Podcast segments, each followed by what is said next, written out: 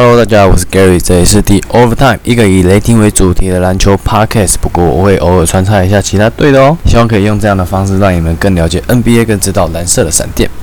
首先，我想要聊聊 Donovan 的事。大家都知道嘛 ，Donovan 已经要前往公牛了。在离开雷霆十四天之后，他就马上找到他的新工作。他是跟公牛队签下一份四年两千四百万的合约。那就目前看到的自由教练来说，我觉得走在重建路上的公牛 ，Donovan 可能会是他们最适合的。他在给球员定位啊、任务这方面的工作，我觉得他表现得都很好。看看他过去在雷霆的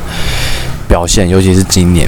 看看 Dort 从落选到先发，然后一直我提到 Donovan 跟球员沟通的能力，他是那种我觉得会带薪的教练，而且公牛球员过去一整季都对那个总教练 Jim Boylan 失望透顶，甚至已经是达到那种不会想要理会他的境界，所以我觉得至少 Donovan 在下一季应该是不会遇到这样子的窘境。第二个啊，讲一下我雷之光啊。那超幸运的 Jerami Grant 走过了连续三年的一轮游，换到金块之后，今年就来到了西区的冠军赛。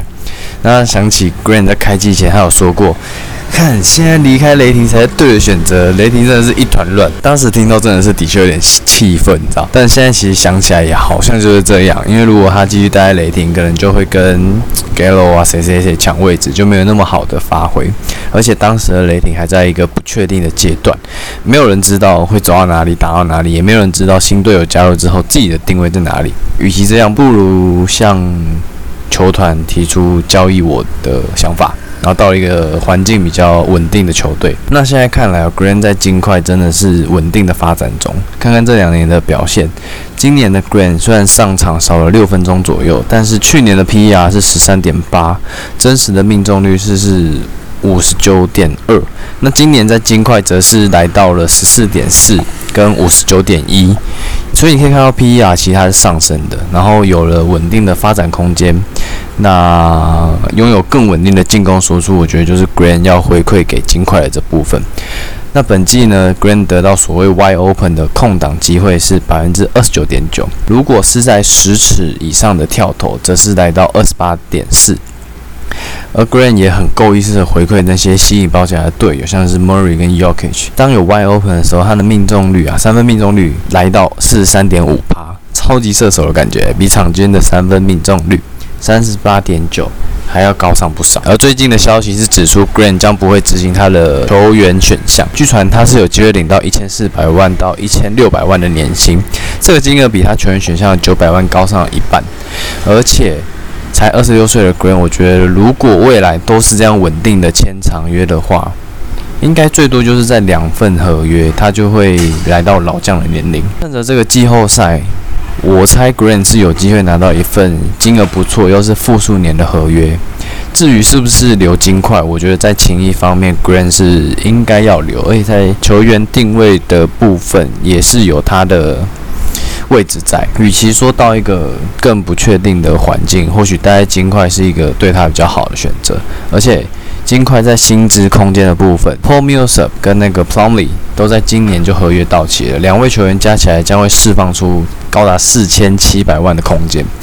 因此金块是有那个薪资空间可以向 Grant 进行谈判，而且还有机会留下 Paul Millsap 跟就是还有机会留下原阵容啊。我觉得最后一定要来聊聊雷霆。雷霆输了嘛，新闻就比较少了。不过 Paul 最近就提到他一定会执行他的球员选项，不过他也谈到